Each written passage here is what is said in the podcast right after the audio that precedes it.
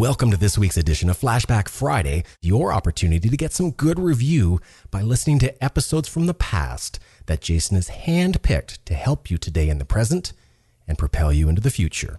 Enjoy.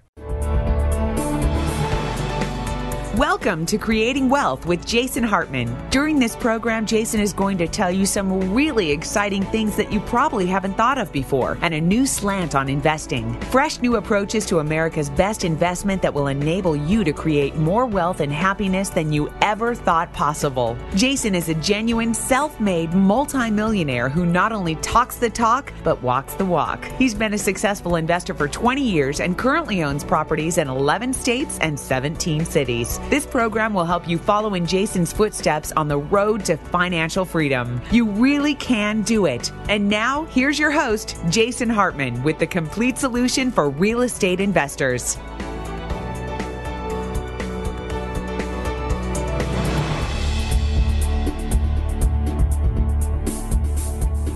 Welcome to the Creating Wealth Show. This is your host, Jason Hartman. This is episode number 364, and thank you so much for joining me today. Always appreciate having you listen, and I got a lot of great feedback on the last show with my mom, having her back.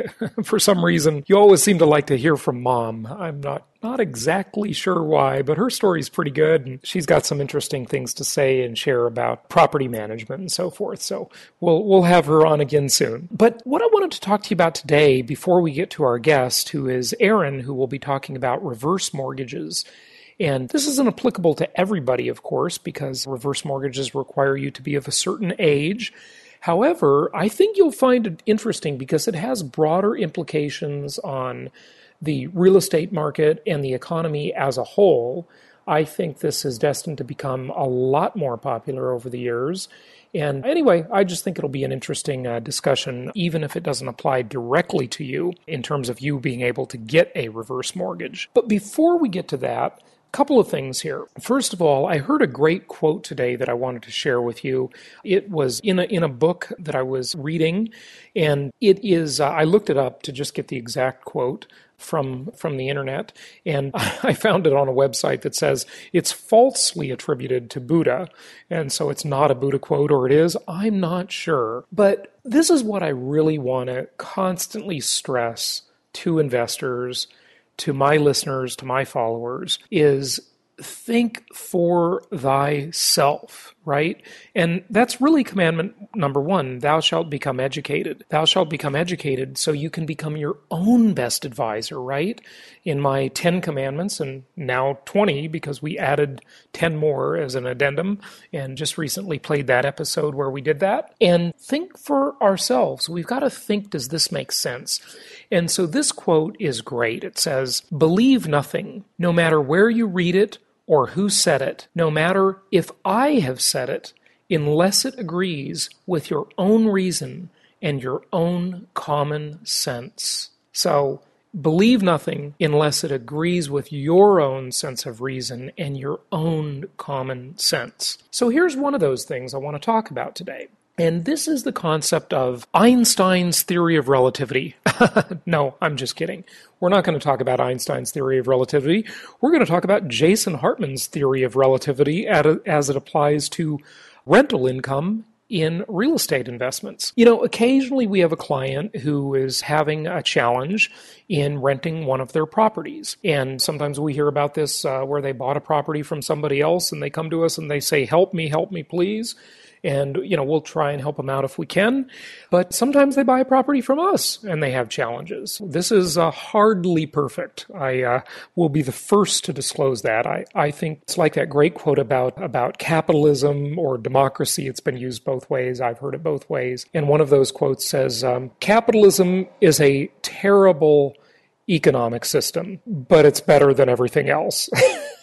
And that's really how I view income property. It's hardly perfect. It's just better than everything else, at least everything else I can find out there for investment. And my second favorite, as you know, is hard money lending or private lending, which is pretty darn good too. But in terms of my theory of real estate relativity, it applies to many aspects. But the one I want to talk about today with you before we get to our guest is rents. And so if you're having a problem renting one of your properties, I just want you to consider this concept that I'm about to say. And to do this, I looked up one of my mother's properties because she was on the show last week, and I thought, heck, what could be more applicable than to just look up one of the properties she purchased several decades ago? This is a property that as a kid I used to live in, actually, or not a kid, but a young adult, probably between the ages of... about 18 and 19, right in there, 17 to 19 maybe, years old. I lived in this property, and it's in Santa Ana. Santa Ana is a city in Southern California, and it's not a very nice city. It's pretty bad, actually, most of it. But this is sort of a little bit better area of Santa Ana, and it's called Washington Square. It's in the northern end of the city. Still, you know, again, not a great city by any means, but this is a slightly nicer area. Now, there was a really, really nice area of Santa Ana north of this property that my mother actually still owns. And I'm sure your experience is pretty similar to mine when it comes to close friends and family. They would sooner listen to a stranger than listen to us, right? And so for the last several years, I've been working on my mom, and I've been trying to bring her around. But mom is a very focused, which is a great quality, kind of one-track minded sort of person. And she only likes to kind of do one thing at a time. And so her thing now, and for the past several years, is building that house you heard about on the last episode, that southern mansion that looks like Tara from the movie Gone with the Wind, or I think there was another house that's actually nicer that looks more like hers called 12 Oaks or something like that. I don't pretend to be any expert on Gone with the Wind, but very old movie. Anyway, so that's been her focus. But slowly, as she has purchased new properties, she has purchased them around the country in markets that make a lot more sense than where she started, which was investing in Southern California properties, just like me.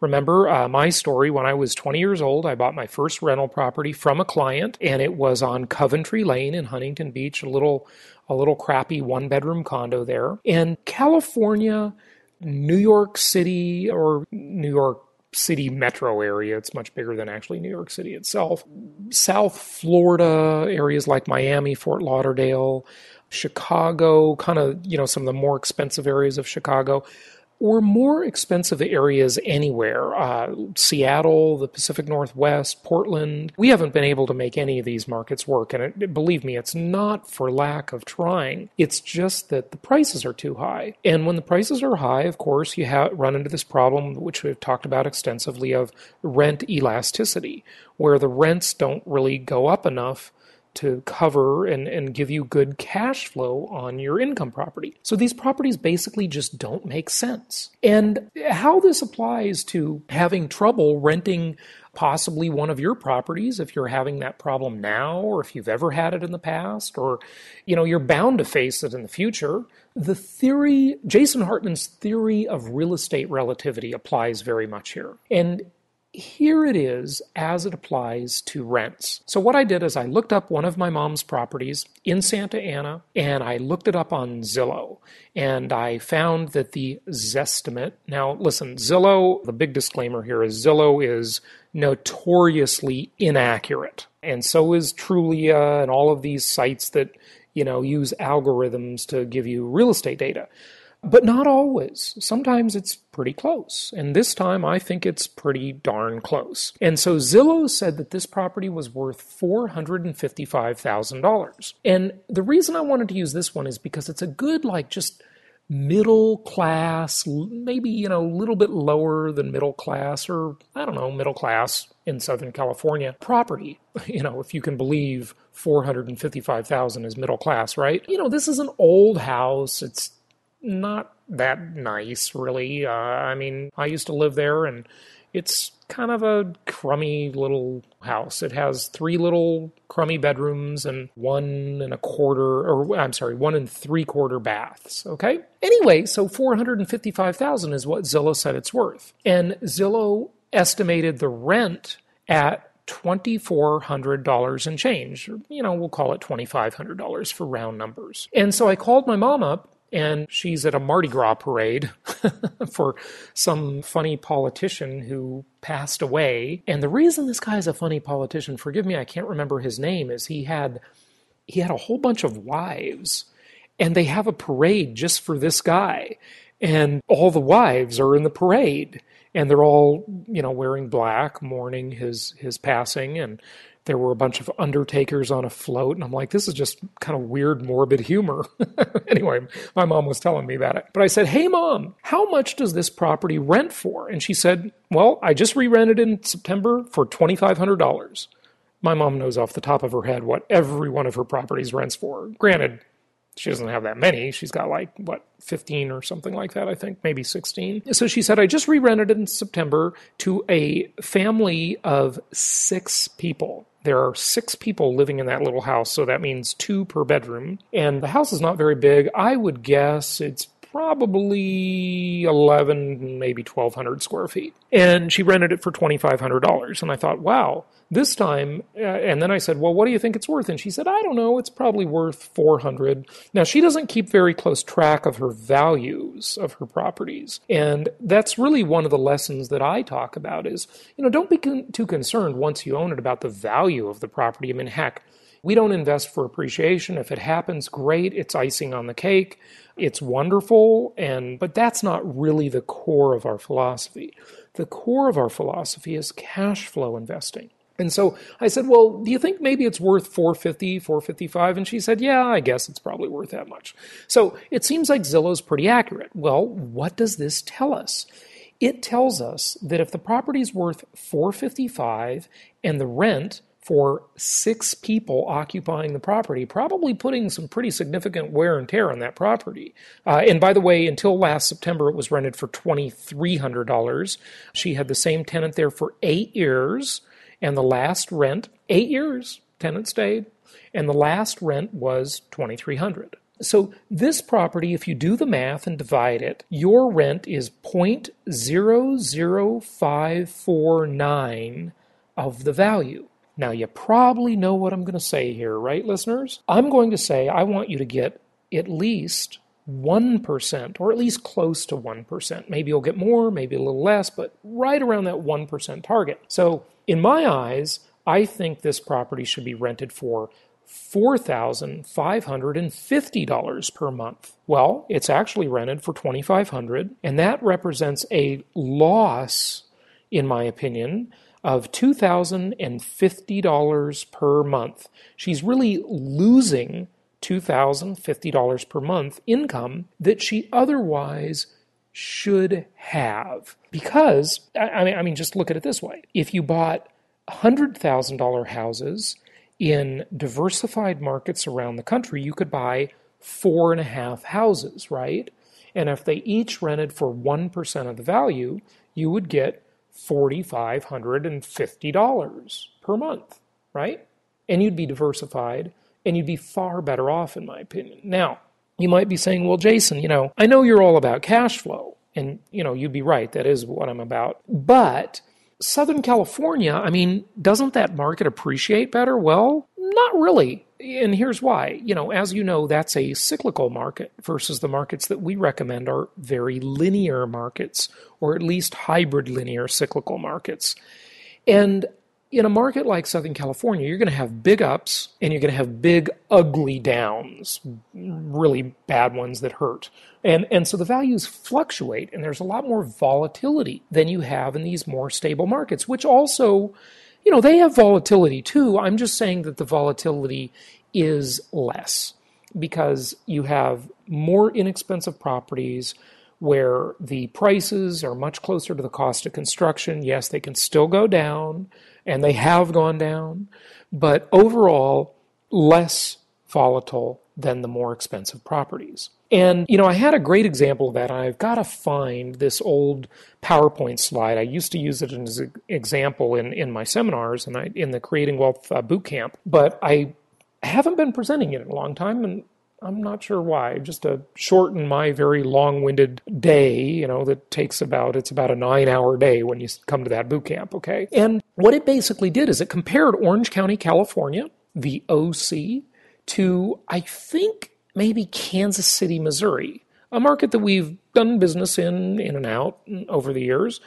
And it compared the two of them over, I think it was an 18-year period. And I kind of trick the audience into guessing which market they think appreciated better in this 18-year cycle. And invariably, the audience always says, you know, Orange County, California, of course, the high-flying market with wealthier people and expensive homes and higher number of college degrees and higher number of master's degrees and higher number of PhDs and, you know, all of this great stuff, right? Well, the reality was, and, you know, I may not be remembering this exactly, but the reality went something like this. Kansas City actually, and I believe that was the example, appreciated on average over that 18-year period at, I think it was 5.8%. And Orange County, the much more famous place with 7 television shows about that dumb town where I lived for a couple of decades, and before that in Los Angeles area as I was a kid, that place, it only did about 5.3%. So Kansas City, boring Kansas City, beat Orange County. I mean, can you believe it? Yeah. You know, when you average things, when you're a buy and hold investor, you did better appreciation-wise. But so what? Appreciation really isn't the game. The game is cash flow. The game is all about income.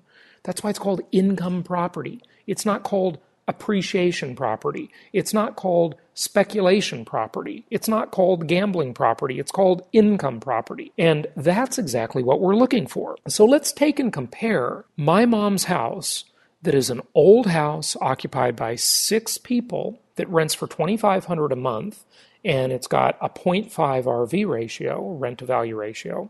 And let's compare that to a little property on my website at jasonhartman.com/properties in the Birmingham section. And I'm going to compare one more market, and it's going to be Atlanta next, just to see how these stack up. And so here we go. Here's a little house in Birmingham that you can buy for $51,900. And again, you can see the entire pro forma with all the details at jasonhartman.com/properties in the properties section there. And so this property is, we're going to round it off, we're going to call it $52,000. And it has a projected rental income of $700 per month. Well, let's see. This $52,000 house, how many of those could you buy for the price of my mom's one house in Santa Ana, California? Well, according to my calculator, my trusty HP 12c, it says you can buy 8.75 of them. So if you take $700 a month in rental income, as we're looking at this pro forma, and you multiply it times 8.5, the rental income of 8.75 of these houses would be $6,125 per month. That's $6,125 per month versus the paltry $2,500 per month my mom is getting. Now, see, my mom doesn't believe this anymore, but after many hours debating this with her and trying to get it through her head, because of course I'm her son and she'd sooner listen to some stranger than she'd listen to me, right? It's just the way human nature is. And it's pretty true with all of us. We know that. But I finally have convinced her that this doesn't make any sense. And she'll say, Jason, well, I paid that house off. I own it free and clear, which, you know, I believe that's a pretty terrible idea, right? To pay your houses off. I like to keep them leveraged and do the refi till you die plan, right? And we've talked about that on prior episodes. If you want to understand that, go to jasonhartman.com, look at the little Google search bar in the upper right-hand corner of the website and type in refi till you die. And you'll find the podcast on that and some documentation about it and so on and so forth. So here, this property, $6,125 per month. You could own almost 9 of them. So you've got a loss there that's very significant every month. Now, what if you take a nicer property and you look at Atlanta, Georgia? Okay, now Atlanta's a great market, done business there for many years. lots of good client feedback from Atlanta, some problems here and there, and I'm going to tell you how to overcome your rental problem here in a moment if you have one, and if you don't have one, and if you haven't had one, you're going to have one. So that's why we're talking about the theory of relativity here. We'll get to that in a moment. Remember, you're listening to Flashback Friday. Our new episodes are published every Monday and Wednesday. So this one is on the website at jasonhartman.com if you want all the details, but I'll just give you an overview. This house is $124,900. And, you know, this same thing applies to multifamily apartment complexes too, in high-priced versus lower-priced markets. I'm just using good old single-family homes as an example so we can keep the comparison as apples to apples as possible. So here we go. We've got this property for $124,900. Let's call it $125,000. We'll round it off. And the projected rent here is $1,200 per month on this fully renovated property. And by the way, almost every single one of our properties is fully renovated. Occasionally, there's an exception, but the vast majority are completely rehabbed or renovated. Now, this property, if you wanted to spend $455,000, the value of mom's home in Santa Ana, you could buy 3.64 of these houses. And you could take that $1,200 a month in rent, and you could multiply it times 3.64, and your rental income would be $4,368 per month. $4,368 per month. So compare that and the fact that you're diversified, not all your eggs are in one basket. They don't necessarily all have to be in one city, which I think is a great idea to spread it around a little bit. So if one city goes down the tubes, you've got another one there that won't, so you can diversify, spread your risk a bit. And here, even if they are all in the same city, you know, if one goes vacant, you've still got 2.64 that are hopefully occupied. In the Birmingham, Alabama example, if one goes vacant, you've still got 7.75 that are hopefully occupied, right? So you spread your risk through diversification in that way. In terms of vacancy, in terms of market risk, geographically, you can spread it as well.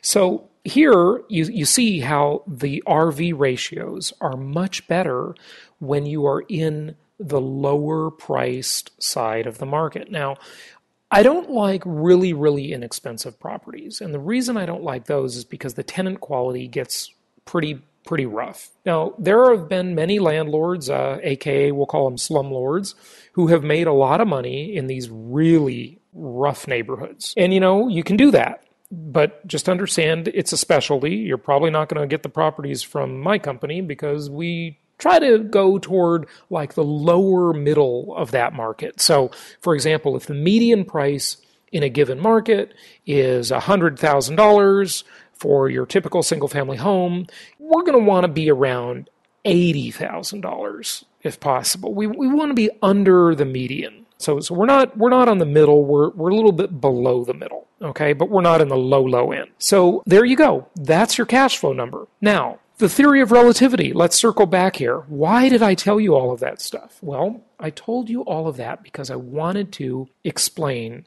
how to handle a rental problem. Occasionally, we're all going to run into rental problems where we have long vacancies and we think, why the heck won't this property rent? Well, here's what you can do. Lower the rent. Oh, Jason, that's just too simplistic. Well, no, not really. It's actually, there's a little more to it than that. And here's why. If you took the exact same rent-to-value ratio that mom is getting in her property, in this, she owns several properties, this is just one of them that I'm using as an example, but that Birmingham property that is on the perform, it says $700 per month rent, if you apply the same ratio to that one, you could rent that for only $260 per month. And you would have people lining up around the block. I mean, folks, look at this is a 3-bedroom, 1-bath home.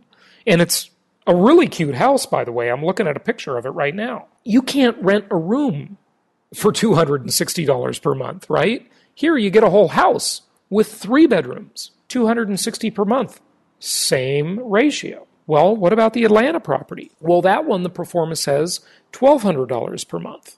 Okay, what if you applied the same ratio that mom is getting in this example, and you wanted to rent this property really, really fast and end any worries of vacancy? Well, you would price that property at only $625 per month.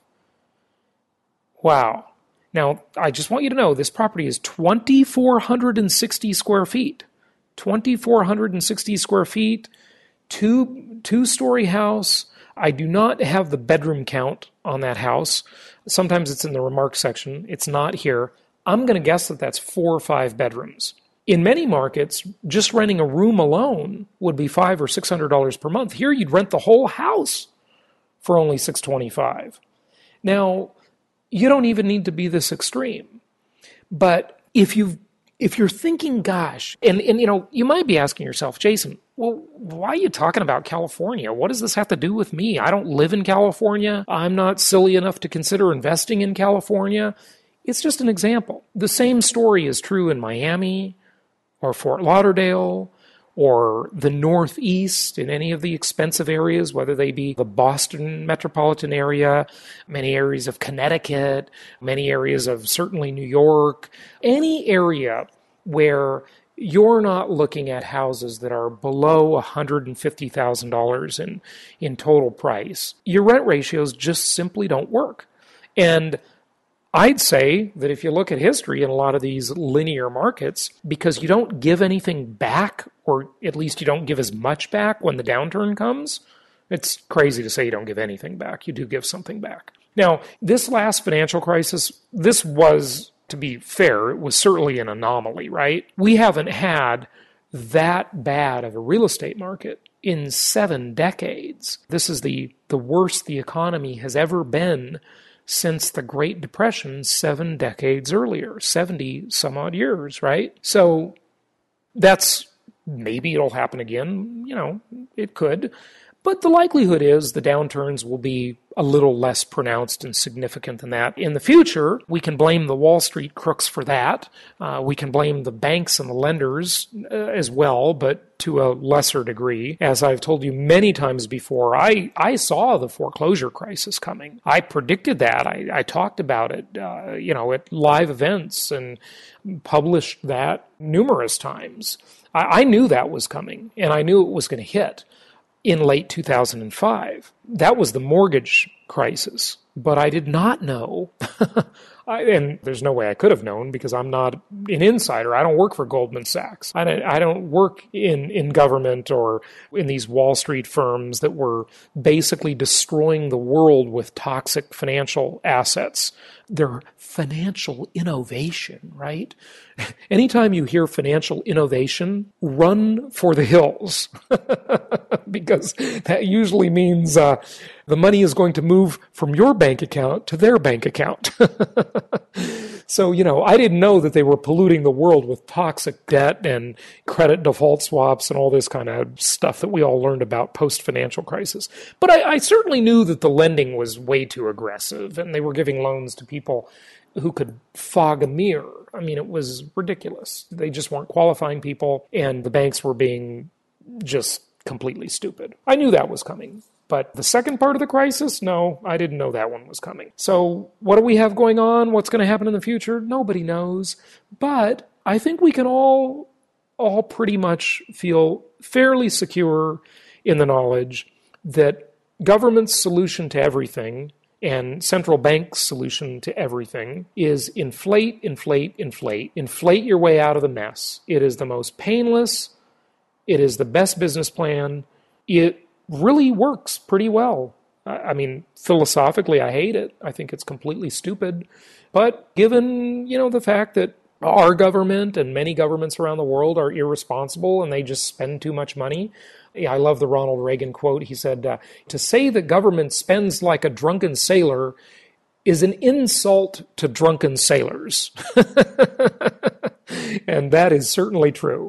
So if we're going to have this happen, it's not going to stop as long as you have politicians that want to buy votes, right? So the likely response will be inflate your way out of the problem. So with that, We already are planning for that. We're already investing for it. We know how to game the system. We're doing the exact same things that some of the most powerful people and entities on planet Earth are doing to hedge against that risk.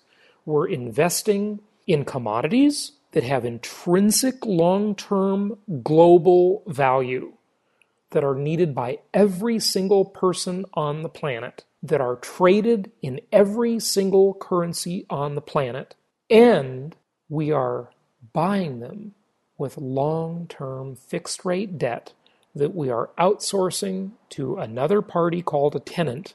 And at the same time, we're getting the most favorable treatment, the most favorable shield against life's single largest expense, taxes, because we're investing in the most tax-favored asset in America and the most debt-favored asset in America.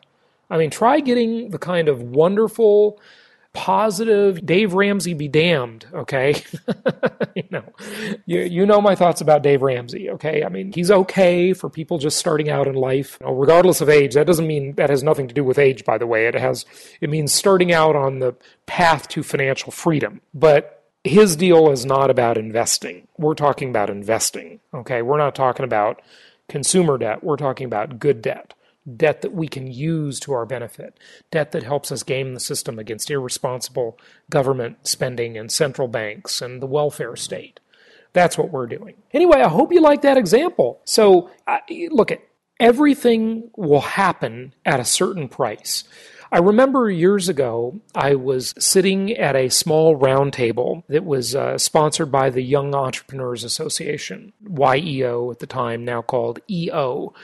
Or just the Entrepreneurs Organization. And that's like a sister organization of YPO or Young Presidents Organization. And I remember listening to this guy who was talking, and he was very successful. I don't remember what business, but he said something that, you know, it made a lot of sense to me. He said, "How many problems do you have today that you could solve instantly by just writing a check?" And I thought, you know, I've got a few of those.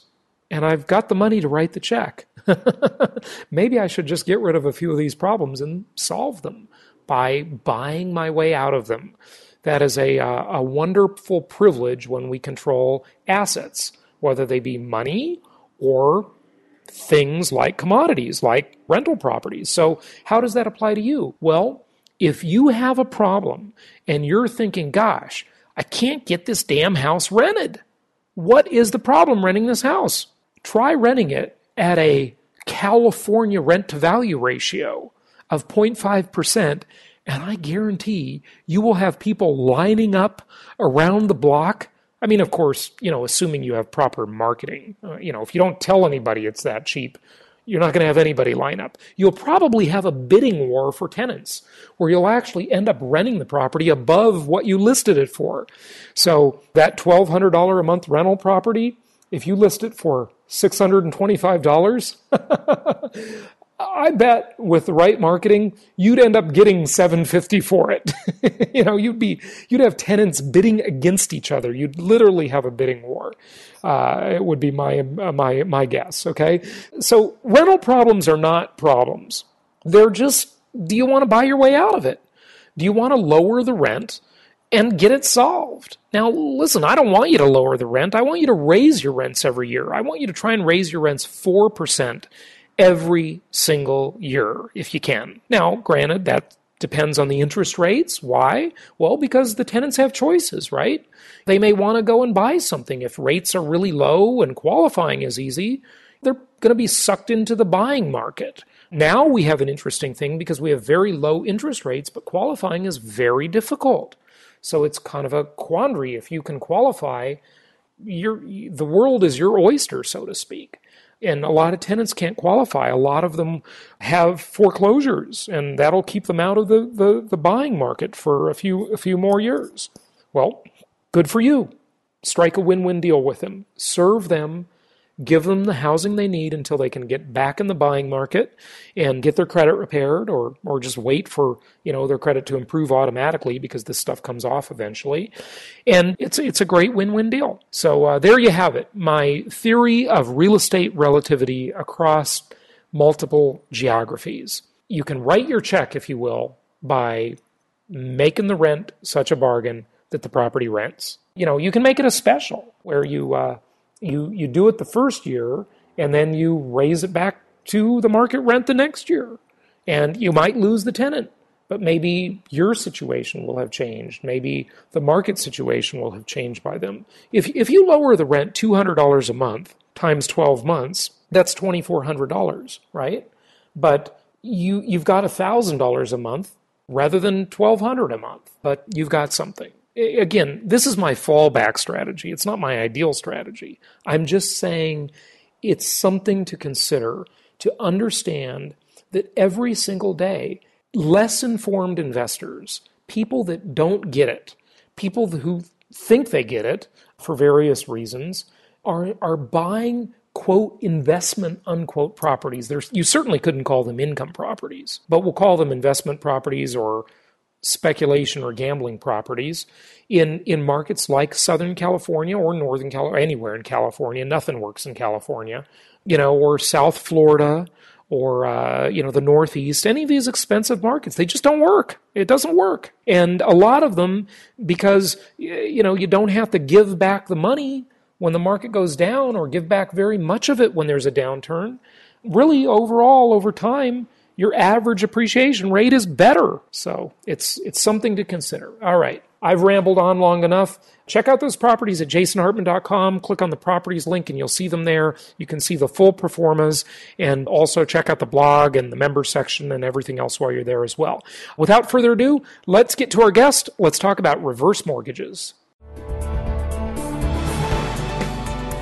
I'm here with Chaley Ridge, and one of the things, Chaley, that investors are constantly disappointed with is that they're quoted a rate in one place, or they look online and they see a rate for a mortgage, and then they're switched, and it's kind of a bait and switch, and they find out they have to pay a higher rate. What's going on with that? I get this question almost every day. They're looking at the difference between owner-occupied type rates and non-owner-occupied type rates. The one is always going to be less than the other.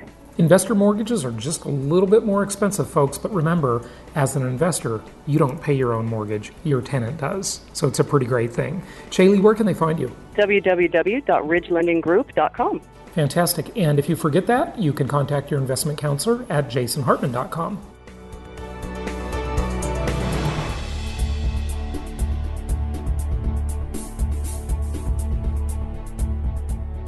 Hey, it's my pleasure to welcome one of our lenders. You heard him speak at different Meet the Masters events over the years, and also on a recent podcast that we did where we played our mortgage lender panel from our last Meet the Masters event. And I wanted to have him on today to talk about a new product offering that he has. It's not new in general to the industry, although it's not talked about very much, and I've been fascinated with it for, I don't know, maybe 10 years now. I've been kind of fascinated with this whole idea, but you don't hear too much about it, and that is the subject of reverse mortgages. So, Aaron, welcome. How are you today? Doing good, Jason. How are you doing, buddy? Good. Hey, it's great to have you on the show to talk about this, because I think it's a good option for some people. It's a relatively, small market. You have to meet certain age requirements and so forth, but it definitely fills a very particular need that's pretty interesting, a way to engage in equity stripping. You know, I believe that income property is the best investment, but it's a mediocre bank. It's not a great bank, so why keep equity in it? It just doesn't make much sense. And if you're new to the show and you're hearing me say that and you think I'm nuts, please go back and listen to the prior episodes. There's well over 300 episodes where we talk about this stuff in depth and the benefits of having your properties properly leveraged and the downfalls of having equity in them. And it really is a big downfall in so many ways. Mortgages at rates like we have today are an asset, not a liability, as long as they're used properly. So, Aaron, when it comes to these reverse mortgages, first of all, maybe talk a little bit about why should someone consider a reverse mortgage versus a refinance? Well, first off, I can't agree with you more about it being really an untapped and very obscure way of tapping into an opportunity that people really don't discuss. When you're considering an individual that has equity sitting in their home and they meet those age requirements, many times they may have some sort of form of income that restricts them from their ability to go out and, or they have their assets tied up in ways that restricts them to be able to use those to go out and buy more real estate and expand their assets and expand their income capability with your thought processes, where if they've got that equity sitting in their home, you can utilize that process, that reverse mortgage, that gives them the ability to tap into extra funds, put that to work out in the market, and it not cost them any money on a monthly basis. It's designed to basically not tap into their resources on a monthly basis like any other type of loan would. So the reverse mortgage doesn't have payments, right? Correct. It doesn't. It's designed a lot like an annuity, where they are looking more or less at the average mortality table, just like an insurance company would. And they're setting it up that when an individual is of an age of 62 or older, they will lend up to a specific loan to value based on that table, and they don't charge a monthly interest or a monthly principal to satisfy that lien, because there's that equity sitting there to do that for them. Right, right. So here you can refinance and have zero payments. Pretty cool. Exactly. Really, you know, where really a lot cool. of people will try and refinance and pull equity out in a cash out type scenario, but then they have that payment that they are subject to, and because they pulled that cash out, now you have an increasing debt-to-income ratio and a diminishing capability to borrow more to buy additional real estate. This actually helps their debt-to-income ratio where it wouldn't otherwise. Right, right. Okay, good. So how does it work? I mean, you need to be 62 years old, right? 62 or older? Well, yeah, when you're thinking about it, a lot of people say, well, I got to qualify for financing. This is probably the most simple qualifying process that exists. It's based strictly on age and value of the home and whether or not there's an existing balance on the loan against the home. So if you have a loan, let's do maybe an example. Let's take a $625,000 value of the house. Now, this has to be the principal residence probably, right? Not an investment property? Correct. It has to be something that they are occupying. Okay, so your own owner-occupied home, say the value is $625,000, and is it free and clear in this example, or is there a small loan against it already? Well, let's take a look at a pretty clear example. So $625,000 property, free and clear. You want to free up that equity so you can do something with it. You can do more investments. And keep in mind, 62 nowadays is young. I mean, the problem people are facing nowadays is too much life at the end of the money, not too much money at the end of the life. So mm-hmm. No, Ed, this is definitely very true. Yeah, yeah. So what do? They come to you and they say, okay, here's my $625,000 house. I'd like to pull some money out of it. How much can they get? What is the maximum? Is it almost $500,000? Their maximum is actually approaching that $400,000 mark as we're looking at. And what we have is, depending upon their age, you can go, and in fact, the age table more or less sits at 62 to 68. They can go to 55% of that total value. 69 to 75, they can go between 60 to 65% of that total value. 76 to 81, they go 65 to 70% of that total value. And then when they hit 81 on up, they cap out at 75%. So they'll go between 71 and 75. Just a reminder, you're listening to Flashback Friday. Our new episodes are published every Monday and every Wednesday. Yeah, so just so people understand the rationale. In other words, the older you are, the more qualified you are in a kind of an odd way, because they know from the actuarial table you have less life left, so they'll give you more money. They'll give you a higher loan-to-value ratio. Kind of counterintuitive Exactly. In a way. And like you pointed out, when we're talking about there's more life in today's world because of multiple reasons, this particular table may or may not fit everybody. So since it's built like an annuity, let's say their table is set up to where they're expecting the average individual to live to, say age 92. I don't have that table in front of me to be able to say what their expectations are, but if a person lives to be 110, there's insurances involved in this that indemnifies that lender, so the individual who was receiving the loan doesn't have to. The loan continues on, as if it was set up the very same day. So they continue to have no payments. They continue to be able to use that money as necessary. Okay, so the lender will give you a lump sum here for, what, $393,000? $393,000 and change. Okay.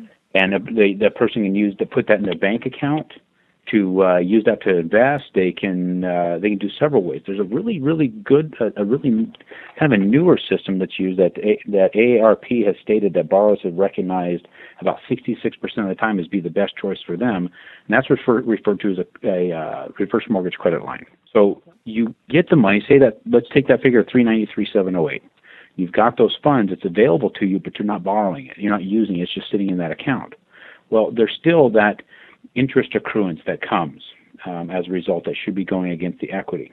Well, since that's there and the individual's not really using the money, the way that that's written, the bank will actually have to increase the credit line by the amount of the interest on a monthly basis. So let's just say that interest would have been $1,000.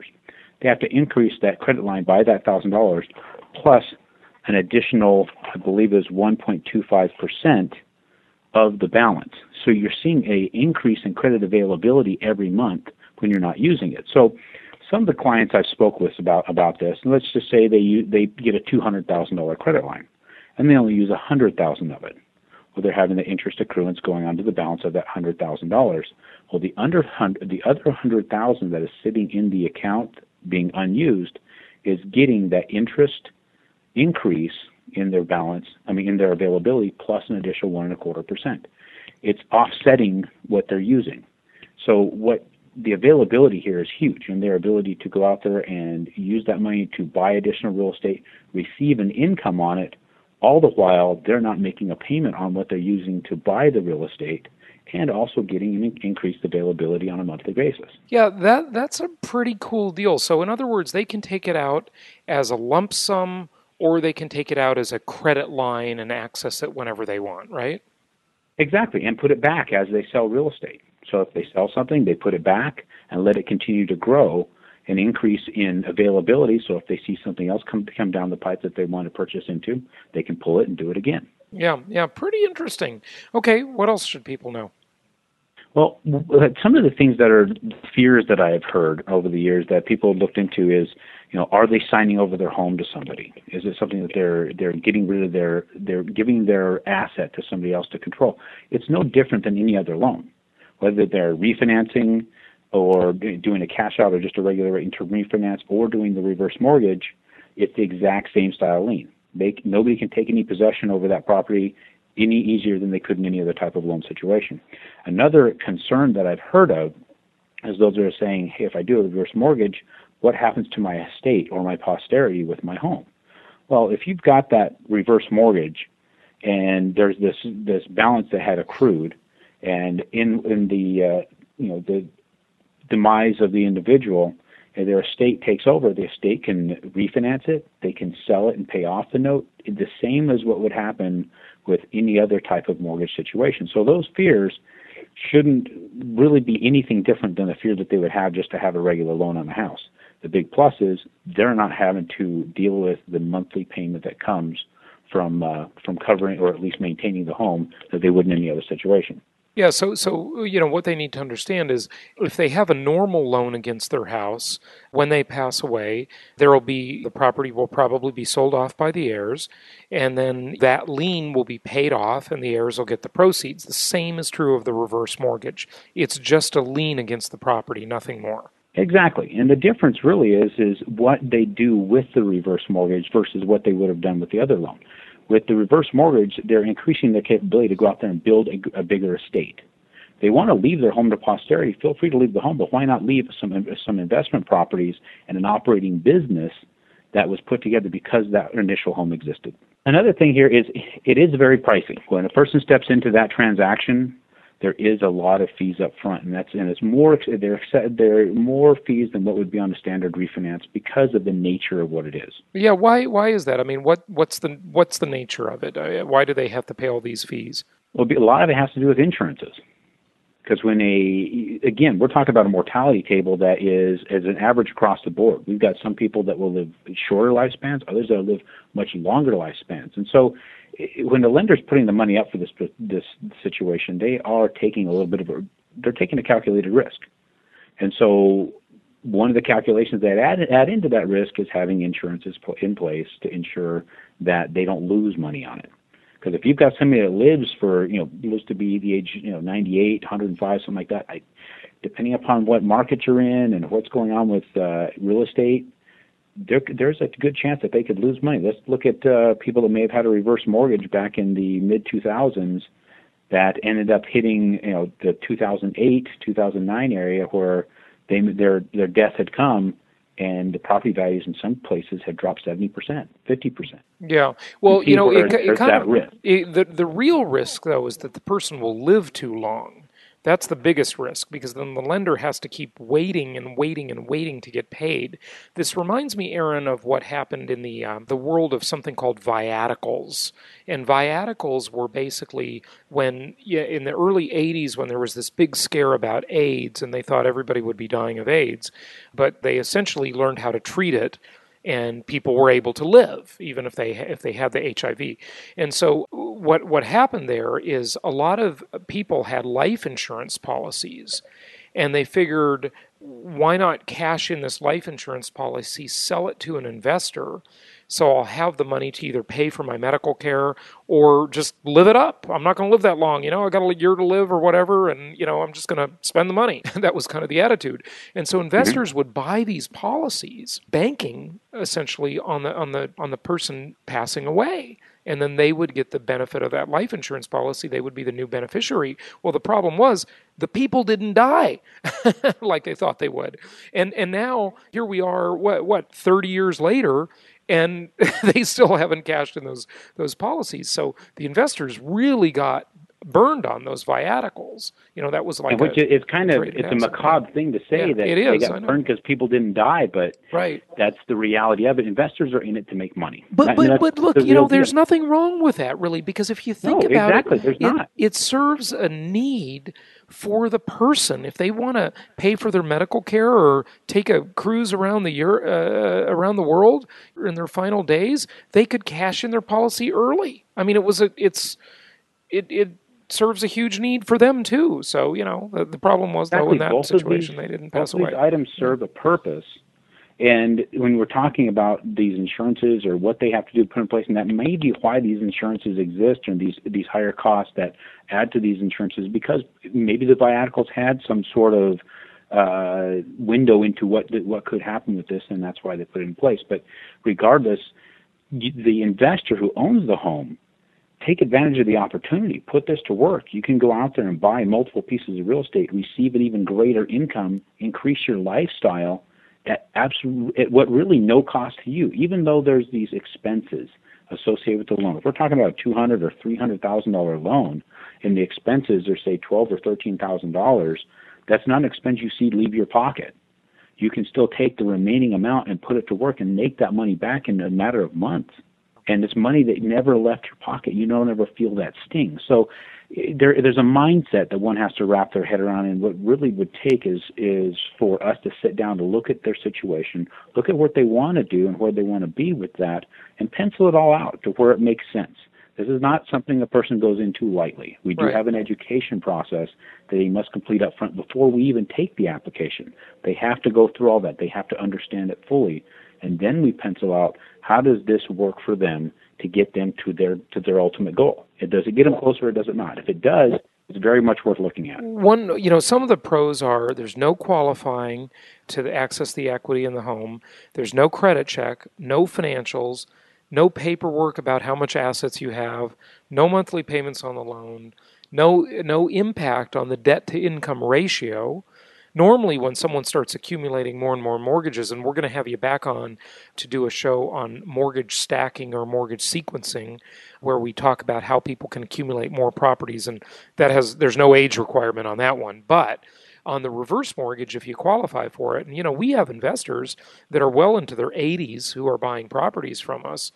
Certainly, this can really be a nice benefit, because it doesn't impact the debt-to-income ratio. So if they have income and they're using that income to qualify, whether it's investment income or even, you know, if they're still working and they use that income, this doesn't impact in a negative way their debt ratio, this reverse mortgage. They can use the funds for whatever they want. You get to pay off the existing loans, so you have no more payments. If you have a loan now, that loan is paid off. Credit line can increase over time, and you can do more investing with it. So it's a pretty cool thing. Yeah, I see it as a big win-win for somebody in the right position to use it. Yeah, it's just a small niche market. That's the difference, right? That is correct. There's not a lot of lenders out there doing it because, well, I don't know why. I honestly can't answer why a lot of lenders are doing it. I know that we are, and we're participating in it heavily, and it seems to really work for a lot of people. Yeah, well, I see a lot. You know, it's a small market. It's a small number of people that can qualify for it. But, you know, I see a lot of commercials on television about it, about reverse mortgages. I know Robert Wagner had some commercial he was promoting a lot, and I don't know, some other famous character does too. I can't remember who it is, but you know, I see those commercials on television about it. Is there anything else you want to say on reverse mortgages? No, that pretty much sums it up. The other things that need to be discussed, we can discuss one-on-one with the individual based upon their specific scenario. All right, good folks. So if you're interested in this, go to jasonhartman.com. If you're already working with one of our investment counselors, just ask them. They will get you in touch with Aaron, where you can find out all the details about it. Thanks for telling us about reverse mortgages today. Thank you for having me on, Jason. I appreciate it.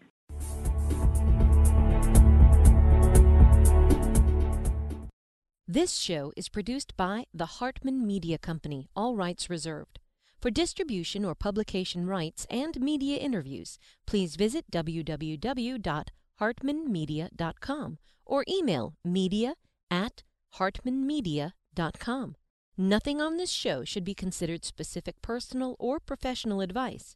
Please consult an appropriate tax, legal, real estate, or business professional for individualized advice. Opinions of guests are their own, and the host is acting on behalf of Platinum Properties Investor Network, Inc. exclusively.